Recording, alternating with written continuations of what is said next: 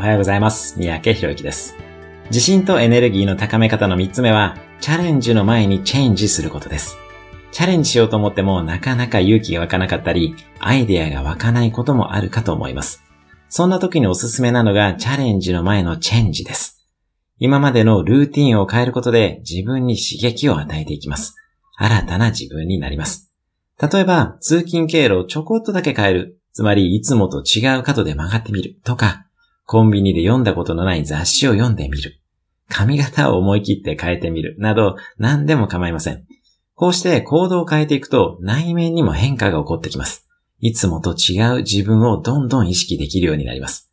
ぜひ、チャレンジの前のチェンジをしてみましょう。今日のおすすめアクションは、いつもとは違う手でご飯を最初の一口だけお箸を持って食べてみるにしてみましょう。